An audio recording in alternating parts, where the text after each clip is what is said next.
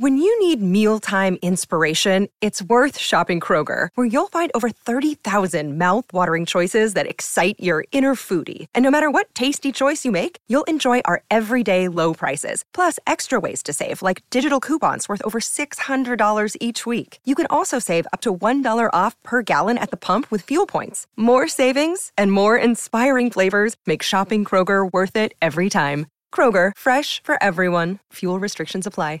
My Seven Chakras, episode 330.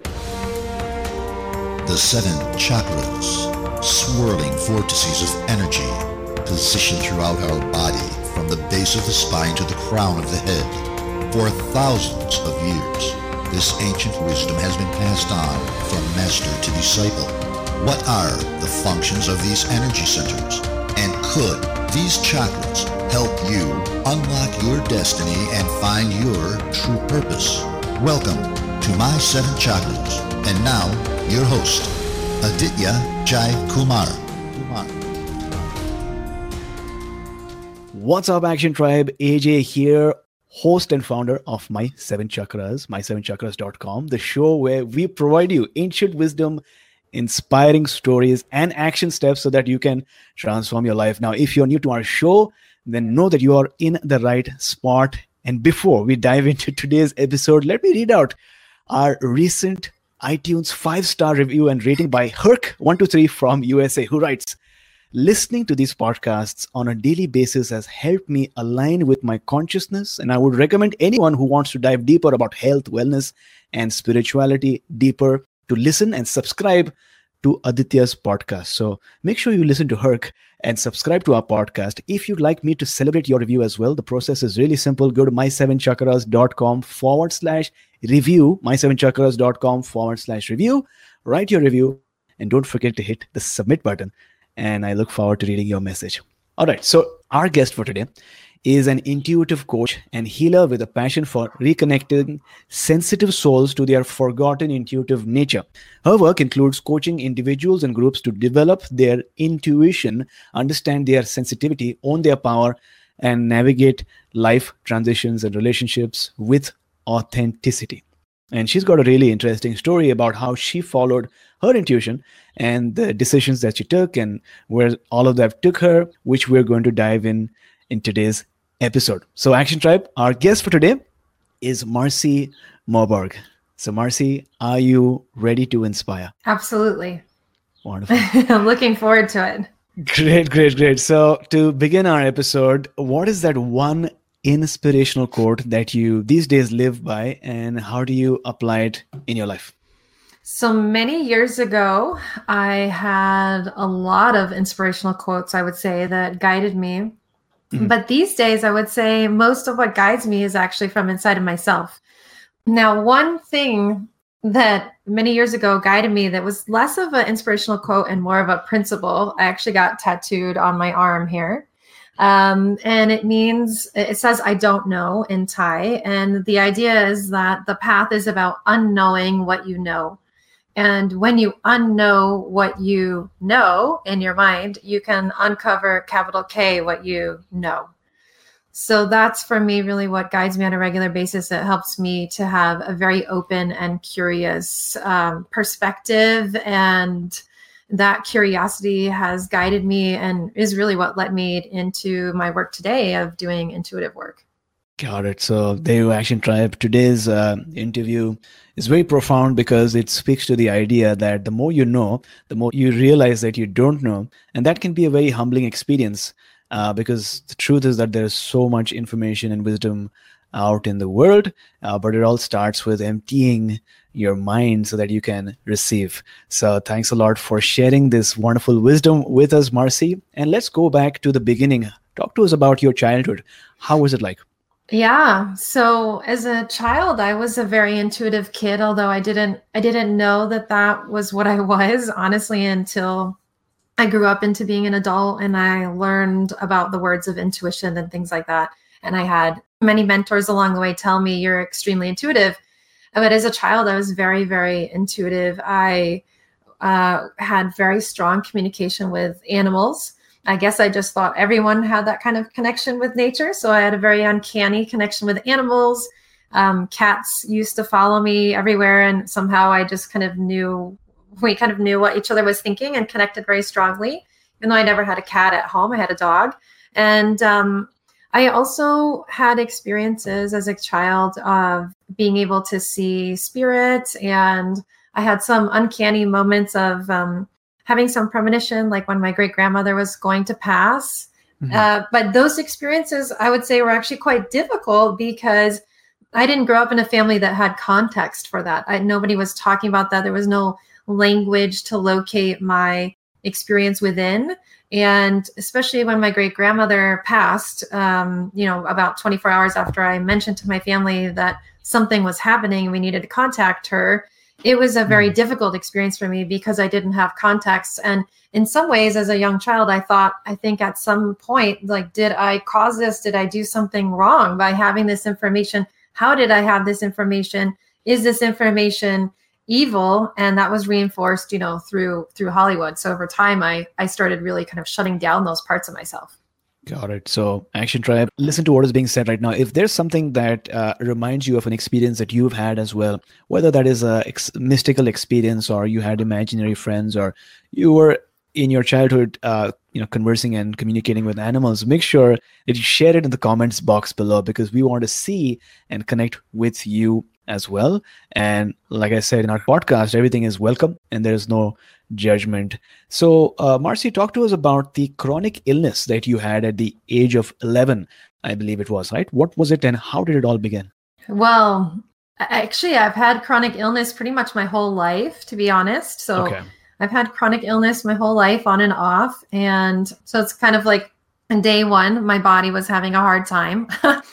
Uh, so by the time I, you know I was you know a young child uh, around age four or five, I had to get my tonsils out because I was having so many chronic throat infections, and mm. those chronic throat infections led to my tonsils being removed. By the time I hit age 11, which is what started a kind of a long process of chronic illness, was um, I developed endometriosis. So I um I had endometriosis for um, pretty much all the way up until I, I finally got my re-diagnosis this past year and clear that I finally had gotten rid of endometriosis. I have two, actually two wombs, and in those two wombs, I had this endometriosis. I had ovarian cysts, so that meant that I had really, really painful cycles. They, I had lots of bleeding, but it was so debilitating to the point when I was 11 and I was very active as a dancer and track running that I would sometimes pass out because the pain was so extreme. And it mm. was through this process, actually, of many, many years of self growth and self development, um, and really starting to learn how to understand the messages in my body. That over time, I recognized that at the root of my my illness actually was childhood trauma, and that was actually what contributed to throat infections because I literally couldn't say what was happening and then mm-hmm. contributed to a lot of trauma that was literally locked into my body, into those two wombs um, for decades until I finally, uh, through intuitive work with um, myself and with my mentors, uncovered what was really on a cellular level hidden inside of me. Got it. Got it. Uh, thanks a lot for sharing. It's uh, you know incredible to note how sometimes when we're not able to express ourselves we tend to hold that emotion or those thoughts inside our own body right? And energy wants to flow and if it's not able to flow uh, for a long period of time that leads to physical manifestations of illness and disease. Uh, you know so speaking a bit more about your childhood talk about the unseen reality that you experienced or noticed in your parents bedroom when you were a child. What was it like yes. Until now, I'm I'm still not entirely sure what I was seeing. I, I think in some sense it's almost like maybe I was um, seeing either another reality's imprint in that space, but it in essence when i uh, stayed in my there was a couple times where i would when i was really young so this was because we lived in two houses over my childhood mm-hmm. experience but when i was really really young so had to have been less than seven years old I have several okay. significant memories when I was in my parents' bedroom and they weren't there. I was there sleeping alone. And I it's almost like an entire different layer of reality was overlaid on top of it. And I was able to see uh, like other sets of furniture. I was able to see people moving in and out of the space. I was very confused, you know, and as a child, mm. my instinct uh, around this is not my people, these are these are not my things. And again, without a context, the only context I had kind of growing up in my family, like while my parents were not very religious, my grandparents on my father's side were quite evangelical. And so I do think that some of that overlaid a layer of fear um, mm. around those experiences. And so I would just basically lay there and kind of hold my breath and go, well, if I don't move, they won't see that I can see them. They won't see that I can notice what's happening and it'll just go away. And so that was mm. a lot of what I did. And, and um, I'm sure many people are familiar with a film that then came out several years after that when I was a little bit older called The Sixth Sense. I never saw it. I've still never seen it. Um, but the mm. idea, you know, in the film is this little boy who can see see dead people, and I think in many senses, my my that little one in me was going, mm, "Am I seeing dead people? What's happening here?" And therefore, and, and dead was something that was scary, and if you can see death, then it could be evil. And so, um, over a period of time, I actually literally prayed for it to stop. Um, I literally prayed to like okay. never see anything again, never talk to anything again, and and that really did like those channels literally did shut down, and and that was honored for a very long time until I started a very uh, intense spiritual path as an adult. Got it. So uh, you know, as you look back now and try to make meaning of what you actually experienced, uh, so do you feel that was you seeing dead people, or was that sort of like a different reality of existence? Well, you know, the interesting question is what's the difference? because there are some people, right, their imprint is still still in this plane of existence and mm-hmm. and then, you know, I do a lot of work now with people on on past life work and okay. you know, we talk about it in terms of past life, but the question is is it really past because time is time is a construct that we kind of use literally to try to understand our minds but when i do past life work with people for example uh, part of what we may do if there's a past life that's seeking recognition and is seeking healing is we go and i'm putting this in air quotes we go back to that life mm-hmm. and explore it and do some healing on it. And what's interesting is that when you do that work in this present life it really shifts patterns. So you know um to be honest i'm not sure. Both either or. Um all i know is that when i got to when i became an adult and then i started uh, my intuition really came knocking on my door in this unseen reality that I had been scared of and shut out and never wanted to open up to again. Literally came knocking on my door all the time, over and over and over and over and over again. That then there was a certain point where I had to come to reconciliation and kind of and, and go back and almost like revisionist history in a sense my past with an awareness because those pieces because as an adult, I understood those pieces as potentially crazy or out there or or still you know layers of conditioning of evil then i just kind of you know didn't give weight to those experiences. So it wasn't until i became um you know much more in touch with my intuition as adult that i went back and recognized oh actually this has been with me all along which has been a you know mm-hmm. it was a different experience than I know there's other intuitives out there who, you know, have this recognition that they like oh they saw angels, they worked with angels, they worked with angels their whole life. But when you're in a household where there's a lot of complexities happening, where there's trauma happening, you're trying to survive trauma, you're where there's complexities of social conditioning and the beliefs that are being imparted to you is that maybe some of those things are not good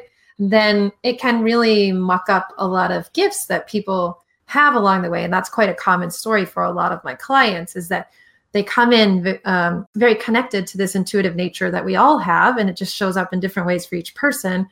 But then over mm-hmm. time, the fear of the family or the judgment or just difficult conditions of, of, of abuse and just trying to make it through um, causes them to get disconnected from those gifts over time. And then adulthood is like a reconciliation with that.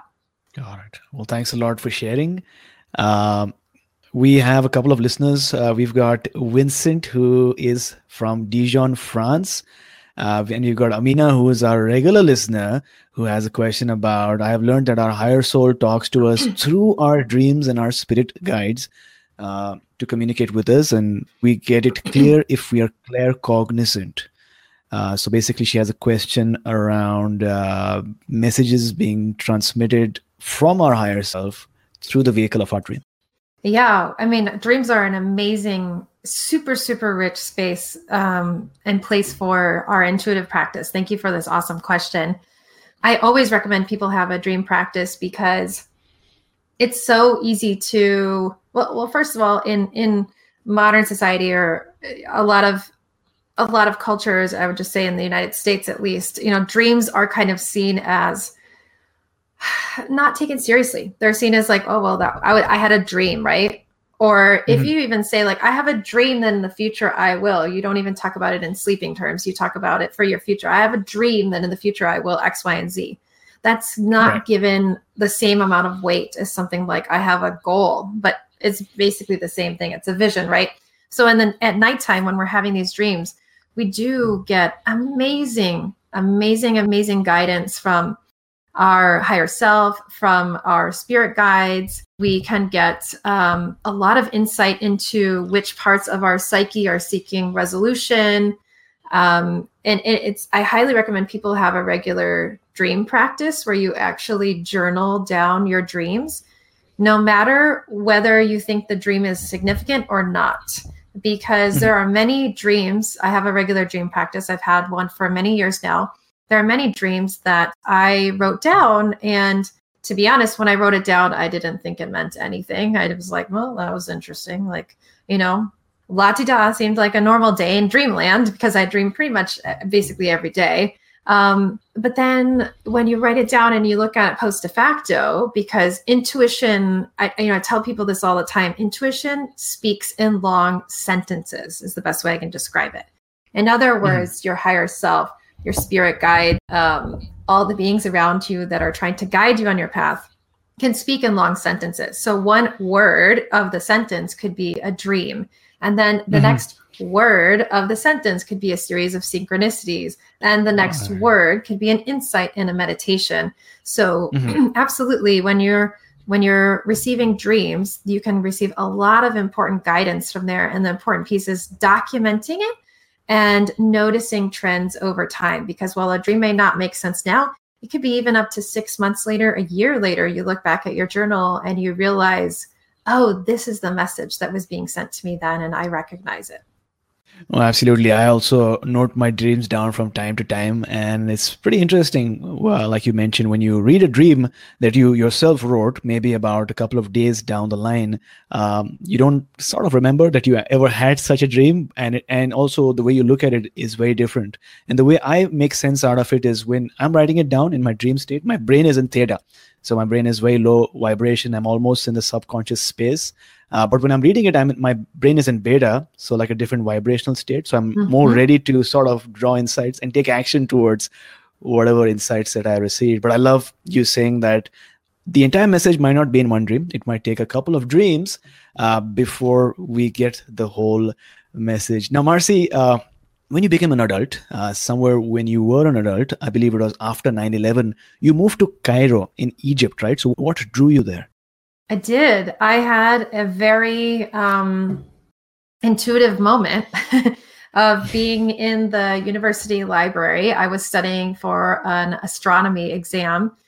I was very tired uh, of studying, and I was alone yeah. in this room in the library that I usually tried to like get super early to and and park myself in because I was a very studious student and I needed a break, and so I kind of pushed myself back from the table and mm-hmm. took a sigh and looked down at the table and I saw that the student that had been there before me had left the the newspaper there, the student newspaper. And mm-hmm. I never read the student newspaper, but for some reason I felt very compelled in that moment to open the newspaper. So I opened the newspaper and the very first page I opened it to, it said, uh, it had a picture of the pyramid in Giza and mm-hmm. it said study abroad in Egypt. And I thought, well, that's really interesting because I had been thinking for a while, I'd been having this impulse for a while to study abroad in the Middle East, but I was like, where can I go? I don't even know where to research that. At that point, I had, um, I was going to be finishing that semester and then have one semester left. So graduating early.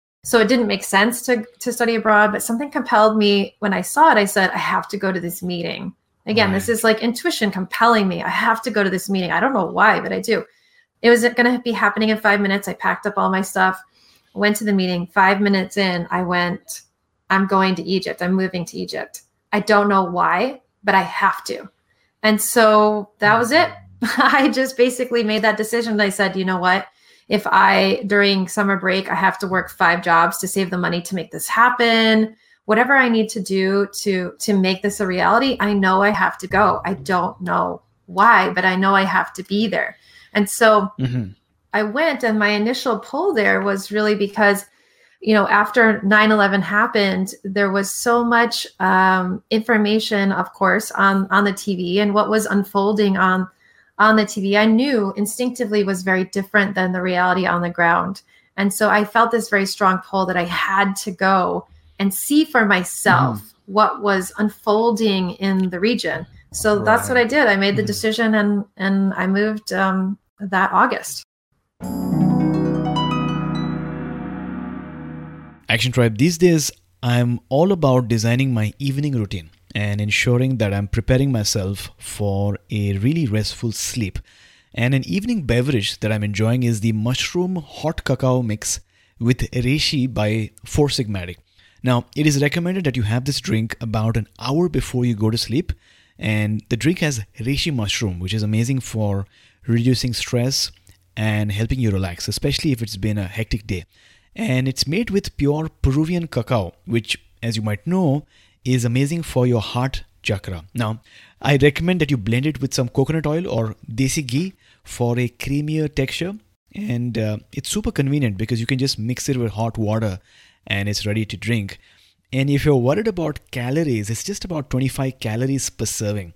It is organic, non GMO, and free from fillers or carriers. So it makes for a really tasty, healthy way to celebrate the end of your day. So I highly recommend that you try it out because they've extended a really special offer to all of Action Tribe.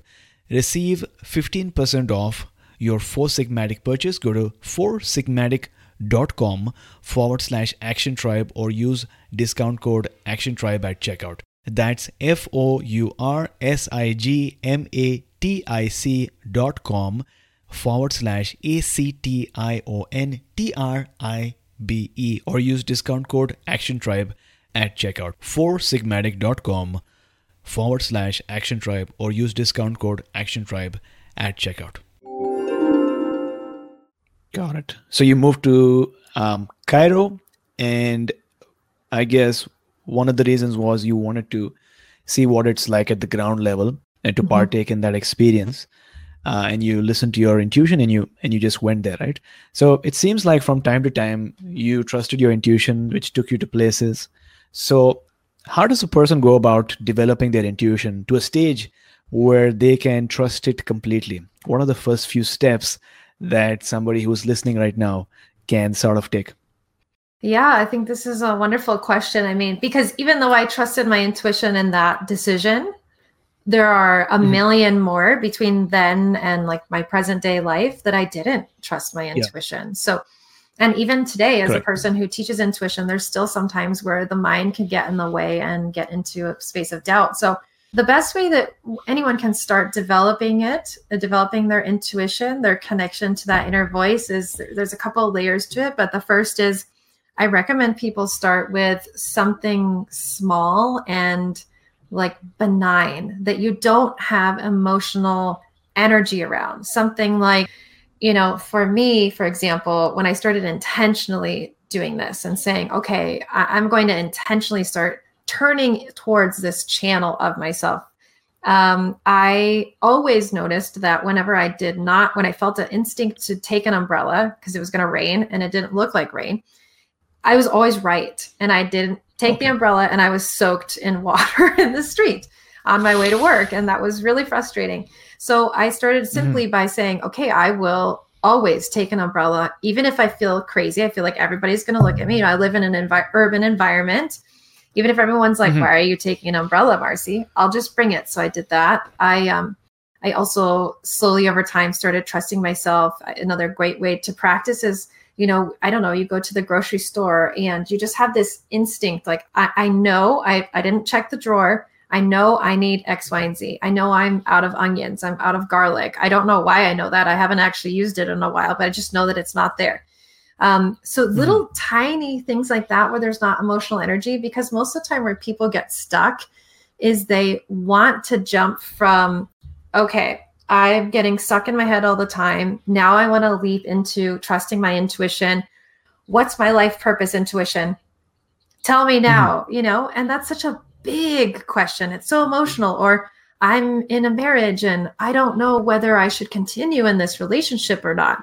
That's a big mm-hmm. question. So starting with something that's not so emotional is the best best place to start and just start slowly over time doing that thing, doing that thing, even if it feels crazy. Let's say you get the umbrella thing wrong 10 times. Don't be hard on yourself. You are still exercising a muscle of listening versus thinking, listening versus thinking. So the more that you can listen versus think, the better. The second thing I would say is if you have a regular meditation practice, or even if you mm-hmm. don't, just spending a couple minutes every day getting into your body and listening to what's happening inside of the body, getting much more in touch with the sensations that are happening inside of the body. Because again, instead of thinking about something in your head, thinking about your to-do list, processing things, or or even doing a very specific meditation practice, you focus on listening, that's going to still exercise that muscle of receptivity, which is what we're looking for. And it is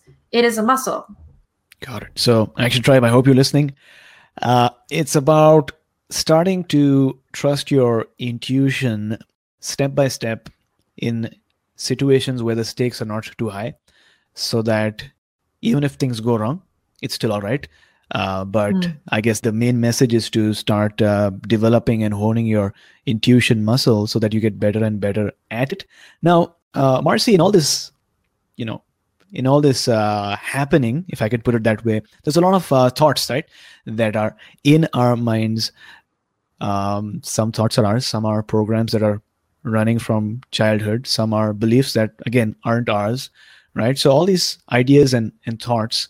And then on top of that, sometimes you have this faint voice of the intuition or the messages from the higher self. So how do you differentiate between messages from your higher self, uh, which is genuinely for the good of you and those around you, and those from your ego? Yep, this is a great question, and I get it all the time. And I would say, first of all, you need to recognize that there, most of us, when we're, you know, starting this process, there's a lot of chatter mm-hmm. in our head. I mean, how I became a meditator is I had a very active mind. That's why I became a meditator. And so most of us, when we sit down, there's just like it's like a peanut gallery in the head, right? There's just so much information. There's so much going on. There's so much busyness. And so oftentimes what we make the mistake of is when, you know, when we hear that for ourselves, we usually hear it metaphorically in our own voice. But it's not our own mm-hmm. voice. Like you said, it's it is social conditioning. It's our parents, it's our um, society, it's our fears, it's different pieces like that. It's not the the channel of intuition and channel of intuition is different. Mm. So hmm. first we need to just acknowledge and recognize, okay, wait. I think I'm hearing one channel and if I actually think I'm hearing one channel, it's no wonder it's confusing. What is my higher wider self, my wiser self, and what is, you know, my family? That okay. So if we only think we have one channel, that makes sense. If we can start to say, okay, actually I have more than one channel, um, mm-hmm. Let me start. You know, a lot of times what I recommend to people is get things down on paper. Get things down on mm-hmm. paper. Mm-hmm. So, um, working with something very specific. Uh, again, don't start with the biggest, most emotional thing ever. Start with something uh, that is a little more reasonable, doable, that you feel like you can focus on, whether it's a decision or um, you're trying to find a truth for yourself on something, a perspective, a step forward, whatever that is, and write down the, the what you hear is happening in your head. And when you write those down, you write them down in kind of statements like maybe you see some fears, write down the fears. Maybe you see some truth statements, truth statements, write down the truth statements. And then you want to kind of go through them and reflect on whose voice is this? Mm-hmm. whose voice is this? If I really say it out loud, say it out loud, what do I feel in my body? Does my body constrict and coil away? That that can be a sign that if I'm coiling away, maybe this isn't actually from my wider or higher self. So that's one piece. Another piece is things that are coming from our wider and higher self have a couple layers. One, it usually doesn't have a lot of the why to it. You know, I didn't know why I needed to go to Egypt. I just knew I had to go. I had to do everything that I could to make it happen. It, it seemed kind of crazy at the time um, because mm-hmm. the U.S. had just started, um, you know, another conflict, unfortunately, in Iraq, and so it, it, didn't kind of make sense. You know, it could have delayed my graduation, but I just knew I had to go. So when we have guidance like that, there's not much why there's not a lot of explanation. There's not a long you know mm-hmm. like metaphorically like poster board in the back with all the bullet points of like reasons a b c d. It's not there. And second of all yeah. it's extensive. It feels expansive. Got it. So i have a, I have a, a quick question about that. So let's say you said that sometimes there's not a lot of why right? And obviously it's all about uh, testing and practicing our intuition muscle. So let's say a person takes a step and goes in that different direction. And a lot of times um, um, it might not be logical like you like you've alluded, alluded to right? What if a few years down the line a person starts doubting their path? You know saying that i could have done this. I could have had a cushy job or a well-paying job and now i'm here. It made sense initially.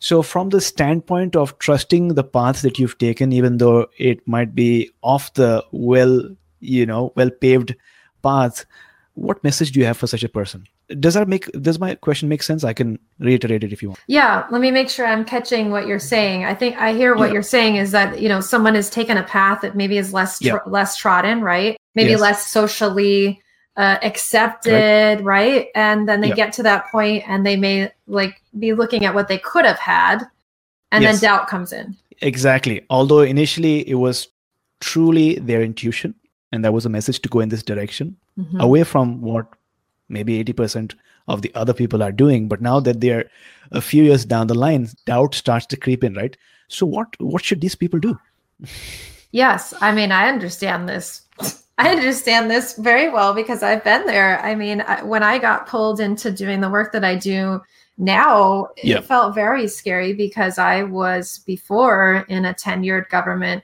position here in right. the United States. And so that's a very stable, secure position. And I was single. I had been divorced. So I was no longer in a two income household. I was um, on my own. And mm-hmm. when I decided to leave my job, I didn't actually have a lot of savings. I don't necessarily recommend everybody does that, but it's just what I had to do. I knew I had to do it. So I, I did that. Yeah. I made that leap. And then the universe was really kind to me the first year of my work and doing intuitive work. I was fully supported and I was able to pay my bills. It, sometimes it seemed like I had no idea how. I'd look at the numbers and I'd look at where I lived and I'd go, I don't know how this is working, but somehow it's working. Then I hit year two. And when I hit okay. year two, that's when I hit the position what you're talking about where I mm-hmm. suddenly hit a couple weeks where I had um in you know US terms like $30 to my name. Mm-hmm. And I had no idea am I going to be able to buy groceries? Am I going to be able to make up a gap and be able to pay my rent this month? Like it was very mm-hmm. very frightening and I started having this moment myself of scrambling and going did I make the right decision? Was I kind of off the mark here. Mm. Where are you, universe? You told me to do this thing, right? And I, I feel and you were like, in Cairo then, or you were in the U.S. No, I was in the U.S. Yes. U.S. Okay. Yeah, in Washington D.C., Urban Center, thirty dollars in my account. That will not get you far. so, I I had this you know really sobering moment, and again, single. I was still single at the time, so like having to pay for myself, and right I had this moment where I just said, uh, you know, what am I doing?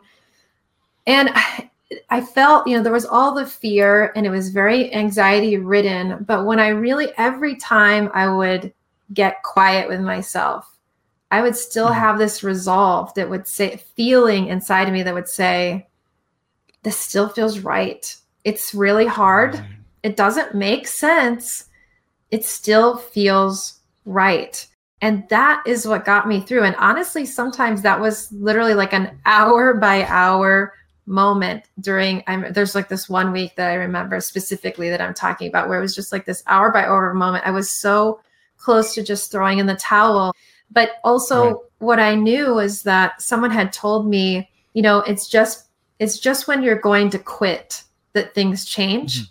And so I thought to myself, can I do this just a little bit longer and see how I feel? Because if hmm. I consistently continue to have the, or a person in the situation, if you consistently continue to have, when you get quiet underneath the noise of fear, that you still are on the right path. Maybe you can't, you, you like, it's like the universe has veiled you from where's this going?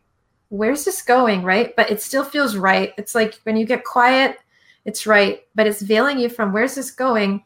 And that continues to stay consistent then mm-hmm. as hard as it is, I would invite you to keep going because there will eventually be a breakthrough. We we often have these kind of plateaus, I would say, these mm-hmm. or these kind of uh, sometimes it's even valleys for us in life where right. I do feel like the universe tests us and mm-hmm. says, mm-hmm. "Are you sure this is what you really want?" Yeah.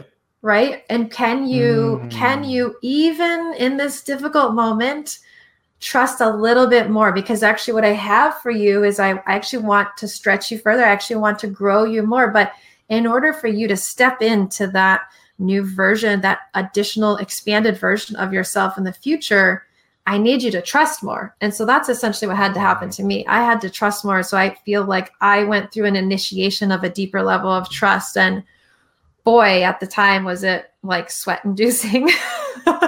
Oh, absolutely. And I'm sure that many of our listeners uh, can relate to this as well, especially if they are going through such a phase where they're uh, in transition between their, you know, past selves and uh, that which they're going to step into. And I'd like to think of this as the Chinese bamboo tree, as Les Brown calls it.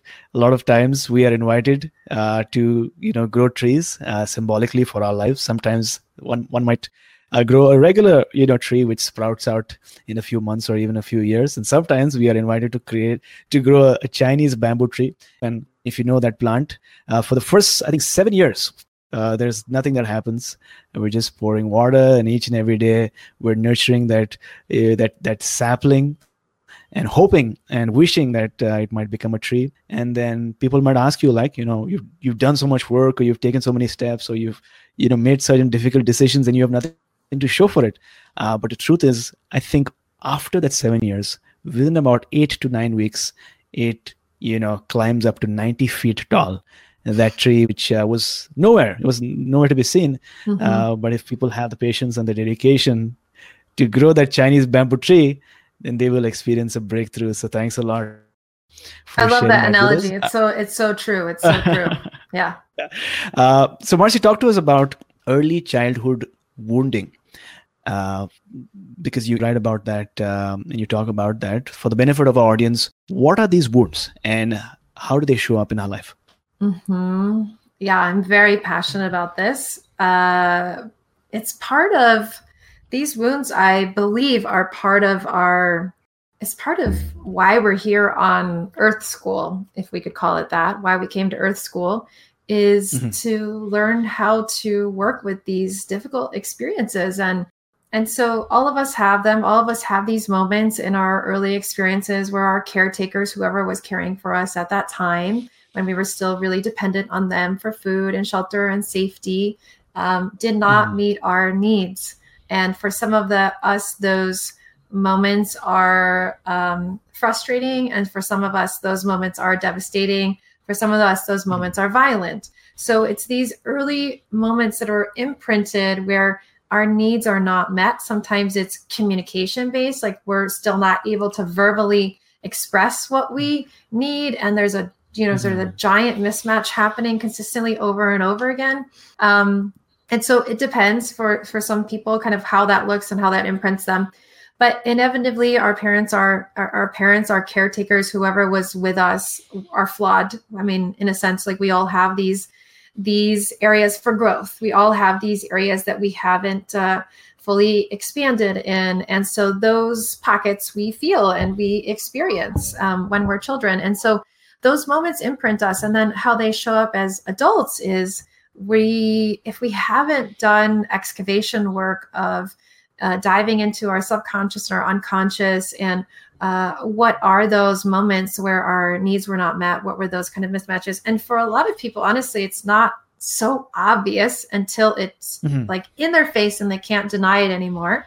And that shows up for us when we're getting really triggered when we're having these moments where something's happening for us in front of us, say there's a conversation, there's a, a scenario, and the emotional response we're having to what's unfolding for us, maybe we don't realize it in the moment, but we realize it post facto, is not compensate. It's not it's not the same size, you know. It's like I like to use objects. So it's like, you know, this is this is the feeling, but then what's actually happening is this like, what's up mm. with that? Right. And that is mm-hmm. because for some reason in that moment, that scenario, that person, that dynamic is reminding you of these moments from the past that are seeking resolution. That's why it gets big. It gets amplified because a couple okay. things happen. One is is in that moment usually when we're unaware, we're unconscious of what's happening. The little child inside of us goes, "I know what this is and steps forward and the adult part of mm. us is kind of behind and and not paying attention really and so the, that that childhood part of us steps forward and goes you know and makes this big response. Right. So those are those are those childhood wounds. Those are how that's how that shows up.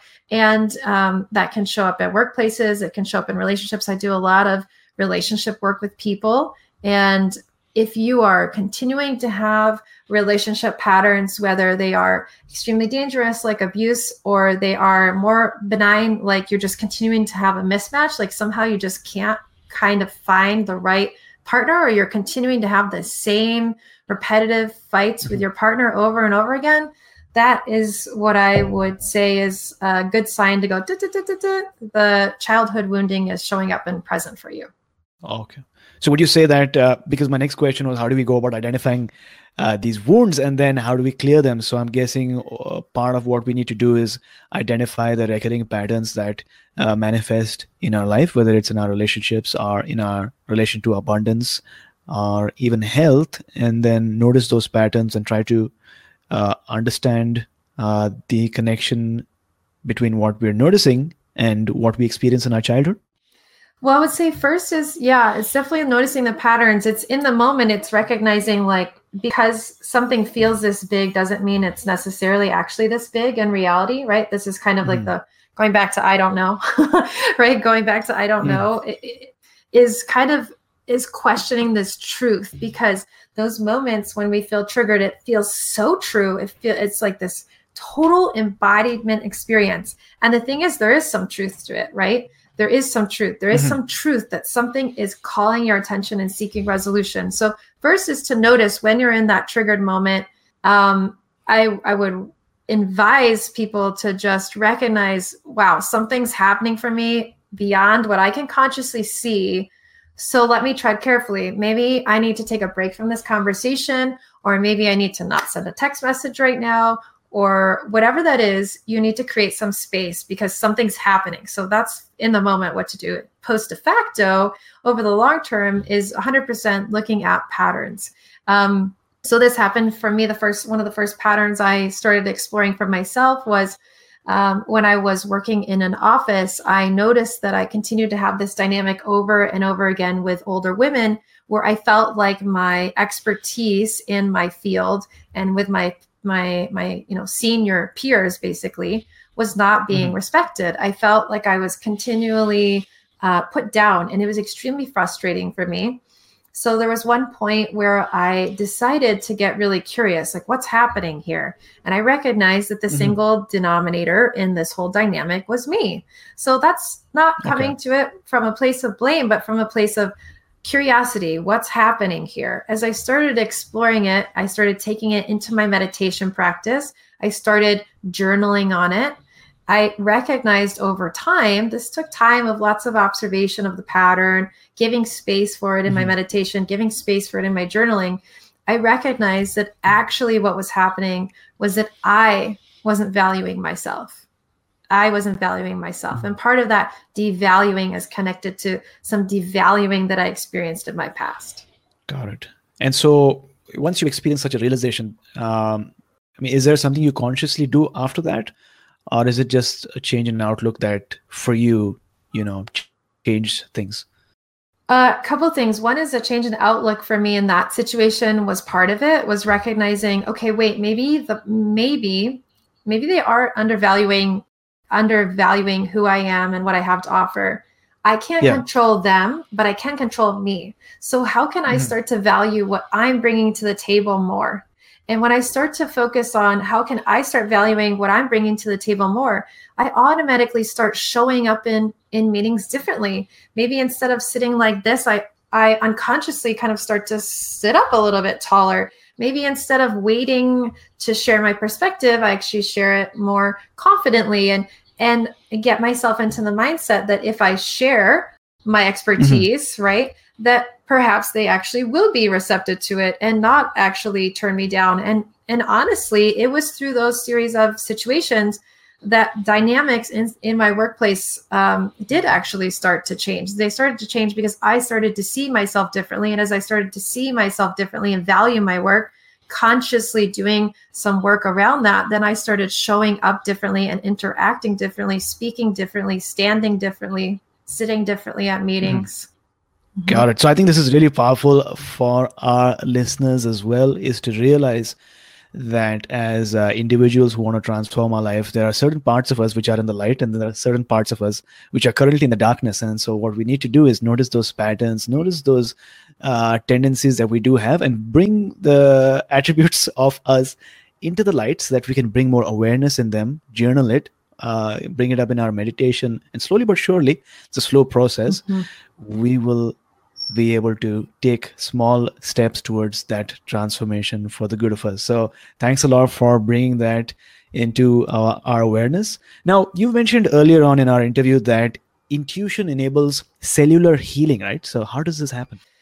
Yes, I, I believe intuition enables cellular healing by recognizing that part of what can happen for us with illness and disease uh, oftentimes is a disconnection from our intuition. There is a mm-hmm. disease in our system because we're fundamentally not listening to the deepest core of ourselves. We're not listening to our soul's voice. We're not listening to our wider self, whatever you want to call that, that part of us that is most expansive, that has a greater view, that that knows why we're here, what we're doing on our path.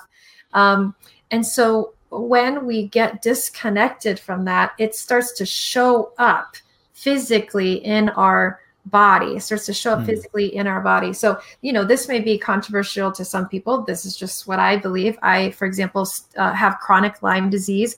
Um, chronic lyme disease is something that i've been working with for you know quite a long time. How i believe mm-hmm. that i may have been more susceptible to that than other people besides the fact that i got bit by a tick. There's a lot of people that get bit by ticks. They don't get lyme disease is that um, I actually had boundary issues because of things that had happened in my early childhood experiences and the ways that I was socialized and learned how to people please and how to be the nice mm-hmm. girl and things like that. I really didn't have good boundaries. I didn't learn good boundaries. And because I didn't learn good boundaries, in essence, my immune system became porous and I received this right. disease.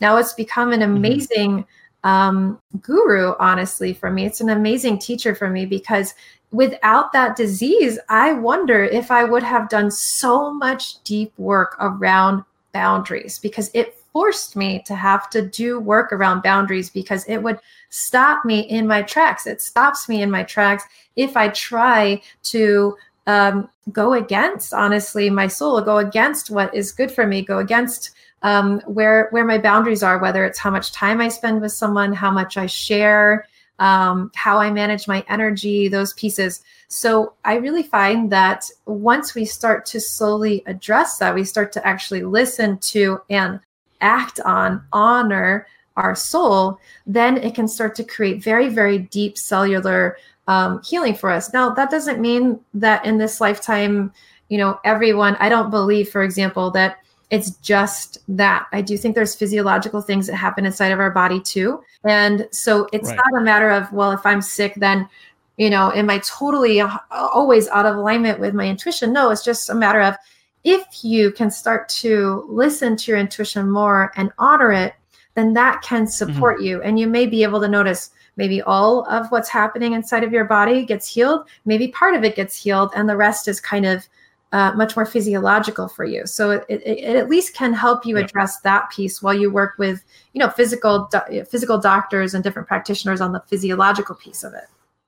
Oh, absolutely. I, I, thanks a lot for uh, you know putting that into context. Uh, it totally makes sense. And what comes to my mind is the is the work by uh, Dr. Bruce Lipton, who mentioned that as individuals, no matter what age we are, whether we're young or old, we're always growing, we're always replicating and multiplying cells. And uh, each and every day, we have all the disease cells. We've got all the uh, cells that can potentially lead to cancer or some other bad disease. But the truth is that our immune system is also working on protecting us and keeping us alive and destroying those cells that can essentially kill us. But when we, like you mentioned, are disconnected with our uh, spiritual essence, when we are under stress, when we're anxious, the body is always thinking about how it can keep us alive. And so it's allocating all those resources to fight and flight instead of our immune and our growth. Mm-hmm. And when that happens, as you alluded to, that's when the tick gets the power. exactly. All right. Uh, and so the disease or the illness. Uh, so it's it's a it's a combination. But uh, wonderful. Thanks a lot for sharing, and I'm sure our listeners have drawn a lot from this as well. Now I know this next question is is is a loaded question and is something that uh, involves time. Uh, but but uh, many of our listeners have reached out to me and said, AJ, how do you how do you go about finding your purpose? And it's something that I also ask myself because we're always trying to get closer and closer to you know that ultimate clarity in terms of how best we can survive, uh, not survive, but serve and survive, but serve our audience and the people that are around us. So, what advice do you have for someone who wants to find their purpose? What does it involve? Mm-hmm. I love this question. Thank you for asking us, AJ. Our purpose. So, a, a couple of pieces. One is we need to recognize that part and parcel of our purpose is we don't have to figure it out alone. That's important. Mm-hmm. And what I mean by that is that honestly, we don't do anything alone. Many of us in modern society think we're doing a lot alone, but even, for example, this glass of water, think about how many people it took to get this water out of my tap. You know, it's a lot mm-hmm. of people behind something like that. So the first thing is we have to recognize we don't have to do this alone. And so once we kind of really feel that, I think it takes off a lot of pressure because when we're putting pressure, I mean, this is whether mm-hmm. you're looking at, you know, exploring your purpose or something else through your intuition. Anytime you put pressure on intuition, it's like almost like the radio waves go silent because intuition mm-hmm. doesn't work with pressure. It's just that's not how it works. And so right. you want to relieve that pressure. And part of relieving that pressure is recognizing wait, I don't have to just figure this out alone. I have a spirit team of support. I have guides, I have protectors, I have angels, I have ancestors that are with me that, you know, hey we are mm-hmm. we are a miracle come true for our ancestors. They wanted our lineages to continue and here we are today. We are these miracles. So they're on the other side rooting for us and so there are all these beings, there are these different forces that are there for us to support us. So, whether you believe in that or just the universe at large, whatever someone's belief system is, there's this recognition that there are some unseen forces, energy at play that's supporting us. So, I always recommend people write down what do you know so far? Um, don't focus on, oh, I don't know all these pieces. What do you know so far? Well, I have this strange, you know, interest in X, or I feel like I'm up all night reading articles about Y, or I have this burning question that keeps, you know, keeps me up. Or whenever I see someone doing this kind of work, it really draws me in. Or this is the area of my life that lights me up the most. And the thing I would say is don't also limit your purpose to career because there are a lot of people on this planet that serve really important roles. I have, you know, quite a few friends and their purpose is to be amazing mothers and that's so important here. And so it can be career it can be whatever you draw your sense of purpose from the way that this the your state of being. You want to know what do you know? Write it down and then i recommend you in your own way whatever this looks like setting out an intention saying a prayer calling in that support and saying okay I'm acknowledging metaphorically that I picked up the phone call and that I know this so far. So I'm ready for your next message. And you wait mm-hmm. and you notice and you pay attention. What's happening in your dreams? Where are you feeling excited? Um, where are you feeling curious about? Um, what synchronicities are happening for you? What signs are happening? Ask for support. And then, but the hard part, right, is then waiting. And so maybe you get another clue and you write it down on your list. So you can mm-hmm. keep this on an, an, altar if you have an established altar place or next to your bedside or on your mirror, wherever that is. But you're just slowly collecting over time because honestly, for many of us, it's not a matter of, and then I woke up one day and I knew I had to do this. It's more mm-hmm. like, uh, an avalanche built from snowflakes. It's it's more of these tiny moments over time that build up to an aha later and recognizing that you're already on it. So people ask me how i got into an intuitive healing work. Honestly it chose me. I didn't want to do this work. Now i love it. I can't imagine doing anything else but it chose me. It followed me. It kept knocking on my door. It came up through people you know, um, having conversations with me, pulling me aside at work and having me do, you know, counseling sessions with them. And then all these people telling me, you should charge for this. And me saying, I don't know what you're talking about. And my mentors saying messages to me and then dream messages I received. And it, all these synchronicities led to that moment when I finally had the clarity and left my work, but it still didn't feel uh, 100% clear. It just gets clear with each step. So instead of focusing on needing to know the end goal, focus on what you know now. And if you know three steps, take those three steps and trust that when the next steps are meant to come, they will come and ask for support to keep guiding you because it's there, but that support can't step in fully unless you ask for it. So there you go, Action Tribe. To access the entire blog post for this episode, visit my7chakras.com forward slash 330. My7chakras.com forward slash 330. If you're watching this live, make sure uh, again, we have not completed this episode yet, but make sure that you share this post, add a comment. If you have a question, make sure you add the comment in the comments box below so that we can feature your question. And if you're on your iPhone listening to the audio version, then hit the subscribe button on your phone so that you don't miss out on any of the new episodes that we come up in the near future. Once again, hit the subscribe button. And as we're learning today, insight is not a light bulb it goes off inside our heads. It's a flickering candle that can easily be snuffed out. This is a fascinating quote by Malcolm Gladwell, the best selling author, Action Tribe. This is a true statement. Often people feel, like we're learning today, that intuitive message will burst inside our mind and make us stop everything else that we're doing to pay attention to it. Right. And while that eureka moment might happen uh, in some cases,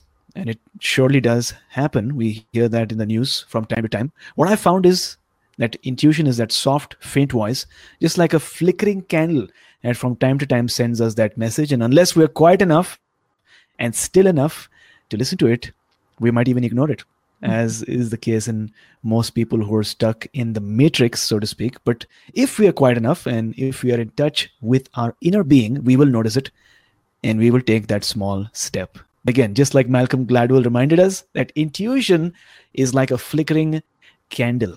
So, Marcy, talk to us about that one time in your life when you experienced a difficult moment, a major life challenge. Um, how did you get into that situation? And then how did you overcome it? Yes. So I have many difficult situations, but the one that I want to share today is um, a moment from Lyme disease. It was mm-hmm. uh, probably the moment and culmination of where my symptoms were the worst. And I was having Alzheimer like symptoms. So, what that means is that okay. I was going out to lead yoga teacher trainings like I normally do. I'm a faculty member on a teacher training. So, a place that I go, I've taught at for years. And I mm-hmm. could not find my way to the subway. Somehow, no matter what I did, I would keep getting lost I would keep getting lost. I would keep getting lost. It's like my brain just could not navigate. So I had moments like that. I had moments where I was in a department store and I was at the checkout line and I was getting ready to to check out and suddenly it's like somebody like out of the Matrix or Men in Black. Somebody came and like wiped my brain clear. Didn't know Right. who I was. Didn't know where I was. I didn't know why I was there. Didn't know why I was holding this thing in my hand. And in that moment, and in those moments, I it was so humbling for me because unlike emotional work that I had done before, where I could still have a sense of control, in those moments, the Mhm. control was gone. And what had to come in was deep surrender and very deep trust. Trust that whatever was happening was unfolding for my highest good and that things would end up being okay.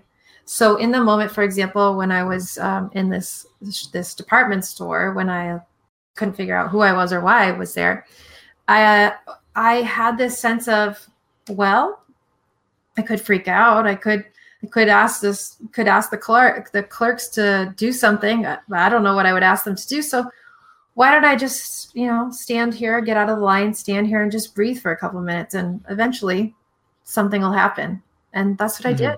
I just stepped out of line and I just breathed for a couple of minutes. And and honestly, it was one of the most profound moments of my life because really that's when we're in these moments of obstacles that's what it takes it takes slowing down it takes pausing it takes just breathing and and a certain amount of trust a certain amount of trust that whatever we need to overcome that obstacle whatever we need to get to the other side and even deeper that perhaps even that obstacle is, is serving us. So for me that those moments were quite profound because it while I had been working on slowing down and following my inner cycles, my inner intuitive cycles around my energy and with the seasons, and just being much more in tune with those cycles of life, because how bad my symptoms got, I had to dramatically change my life to like fully align. So for me, that moment felt like an initiation of the universe saying, my intuition saying, mm, we know that you've been working on slowing down, but now, now you have to be in full in integrity with it. You can't be out of partial integrity. You have to be in full integrity with this. And until you do, you're going to keep having these really difficult symptoms. And so I had to change even more. And I did. I slowed down more. I listened even more deeply. I honored Mhm. even more deeply when I didn't want to. And um, and the symptoms changed. Got it. So thanks a lot for sharing. I think this is really, really powerful to be in integrity with what you truly believe in. And unless you do that, you will, from time to time, experience challenges um, and difficult circumstances, mainly because the universe wants to teach you something and wants to encourage you to move in the right direction. Remember, if you're listening to the audio version of this episode, then you're missing out by not watching this live. So I invite you to join our next live stream by visiting our page, our Facebook page, My Seven Chakras. Give us a like so that you can get all the updates about our latest live stream events. And I hope you've enjoyed today's uh, interview so far and are ready to get in touch with your intuition. As you might have heard all throughout history, some of the greatest minds um, knew about the power of intuition. Right? The logical mind is powerful, but we really must develop and get in touch with and exercise our intuition whenever we can. Uh, we need to go inward and really trust that voice from within. You might not always be 100% accurate. You might have your doubts from time to time, and you might say, you know, I made a mistake. But the more you exercise trust in that inner guidance system, the more it will work in your favor. Because just as Albert Einstein once put, I believe in intuitions and inspirations. I sometimes feel that I'm right, but I do not know that I am. So learn to trust that inner voice within. And with that, we are in the wisdom round. Four questions so that our listeners can take note and take action. So, Marcy, what is the best piece of advice that you have ever received? Well, I've received a lot of advice over the years. I would say the one that I feel called to share today is slow down and pay attention. Slow down and pay attention. I feel that that's something that we can uh, apply all the time we're in a society in modern day where everything is faster, faster, faster. Um, everything is, moves at lightning speed, whether it's the signal of our cell phone to a satellite or how quickly we're expected to turn around something at work. And I would say, you know, it's actually through just slowing down and paying attention that we can, in you know, work situations, pick up additional additional information to maybe help us solve a problem, but also in our everyday life, slowing down and paying attention can help us to hear that intuitive guidance, feel, know, sense that intuitive guidance along the way. So um, slow down, pay attention. And if you could turn back time and spend one hour with somebody living or dead, spend uh, one hour with them and speak to them, who would that be? Um, that person would be, I actually have something from her here, Frida Kahlo. Mm-hmm. Frida Kahlo. Um, I have this very uncanny connection with her.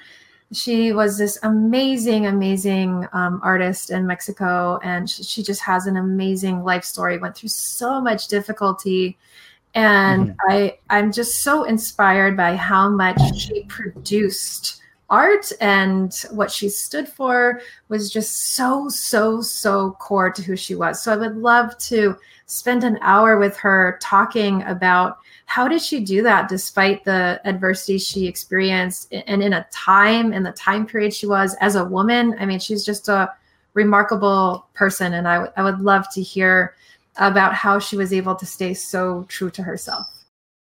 Awesome. And what is that one thing you do in the morning uh, right after you wake up, or maybe in the evening before you sleep, that has improved the quality of your life? Because I'm always looking for these small um, tweaks that can um, benefit us. Yes. So in in the morning, 100% it's meditation. I mm-hmm. I may exercise some days and may not others, but meditation is I always tell people it's like the one thing I will never leave. I will never mm-hmm. leave it, it changed my life. And how i have meditated over the years has changed. And so um, it's less about how are you specifically doing a meditation practice and more right. about are you prioritizing connection to yourself. So for me if i prioritize connecting to myself as the first thing from the beginning of the day that makes a huge difference. It, it, it keeps me aligned with that intuitive part that soulful part of myself. And then uh, the end of the day, the what I always do at the end of the day, I used to hate. I thought it was very cheesy gratitude practices, but honestly, okay. they also changed my life. And so at the end of the day, um, if I'm by myself, I do it by myself. If my partner is here and he's not traveling, we do it together. It's a really great thing to do as couples, or if you live with someone. Where um, I have a practice that I call Joy Jar, and we go through and we talk about what are the joyful things that we could put in the jar of our from our day metaphorically mm. you know what are the good, good things? And i love that practice because honestly even on the most difficult days i can always find bright spots always. Got it. So you don't have an actual jar. It's just a imaginary i used to have an actual jar. jar but now i just have okay. and now it's just kind of a metaphorical jar but an actual jar works. I, I did that for a long time until i decided i don't think i need the physical jar anymore but that's also fun. Cool. And what is it one book uh, you'd like to recommend for our listeners uh, today? I would love to recommend folks look at Braiding Sweetgrass. Braiding Sweetgrass is a really beautiful book written by um, a professor of botany. And she's also a Native woman, an Indigenous Native woman here to the United States. She shares mm-hmm. beautiful, mm-hmm. beautiful reflections on uh, weaving together botany and spirit. And there's just such deep reverence that she shares in there towards earth, towards plants, towards animals, towards the greater world around us. And I think that that is one of the greatest pieces that we are, unfortunately, many of us have gotten disconnected from over time. And reading that book just enlivened something almost ancient inside of me around the layers of reverence that we can have for life around us, both for ourselves, for other people, and for land, animals, and plants. I mean, it just changed my life. I think everyone should read that book. It's it's stunning. Got it. So, Action Tribe, this book is actually available as an audible book, which means that you can listen to this book. And because you're a listener of our show, you get one audible book for free. Compliments of audible.com. uh, because the truth is that listening is the new reading. And if you're listening to this podcast, it proves my point. So, if you'd like to check out this book, uh, Braiding Sweetgrass, right? I've just mm-hmm. checked it. It's available on Audible as well. Go to my7chakras.com forward slash free book. That's my7chakras.com forward slash free book. We'll have the link in the show notes as well so that you can take benefit of this uh, this offer.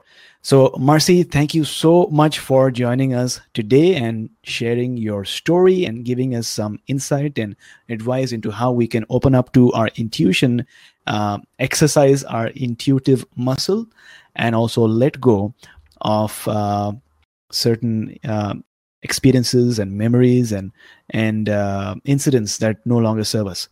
So, before you go, tell us one thing that you're grateful for, and how can we find you online? One thing I am grateful for today, I actually have with me, which is a yarrow plant. I have yarrow in my garden, and um, this is a plant that I've been working closely with. It's a great plant ally of mine. Any people who are mm-hmm. out there who are super sensitive people, yarrow is a great plant support. So I'm really grateful for that plant because it's really been changing my life over this last course of this year in 2019. And people, where they can find me is um, online at George.com. And also on social media on Instagram and Facebook.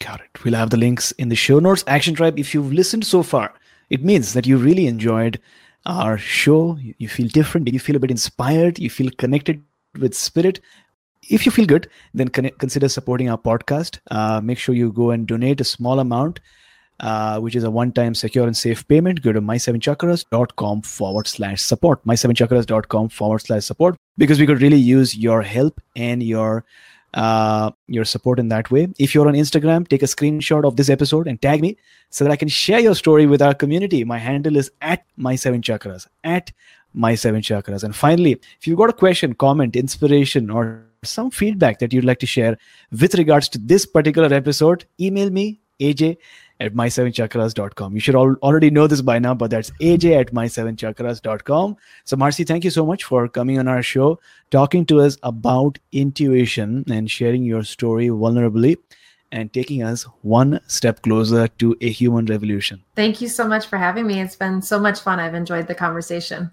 Thanks everyone for joining us. We're going to end this broadcast right now. Thank you for listening to My Seven Chakras at my7chakras.com. That is my S E V E N chakras.com.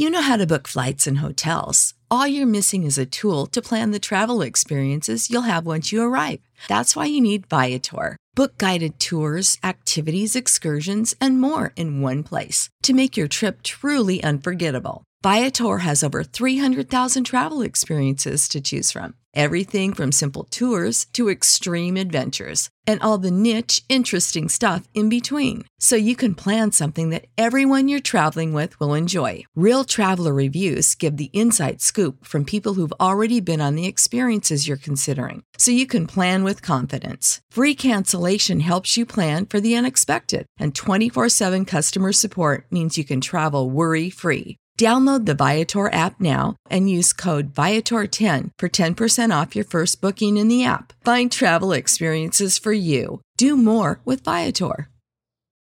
When you need mealtime inspiration, it's worth shopping Kroger, where you'll find over 30,000 mouthwatering choices that excite your inner foodie. And no matter what tasty choice you make, you'll enjoy our everyday low prices, plus extra ways to save, like digital coupons worth over $600 each week. You can also save up to $1 off per gallon at the pump with fuel points. More savings and more inspiring flavors make shopping Kroger worth it every time. Kroger, fresh for everyone. Fuel restrictions apply.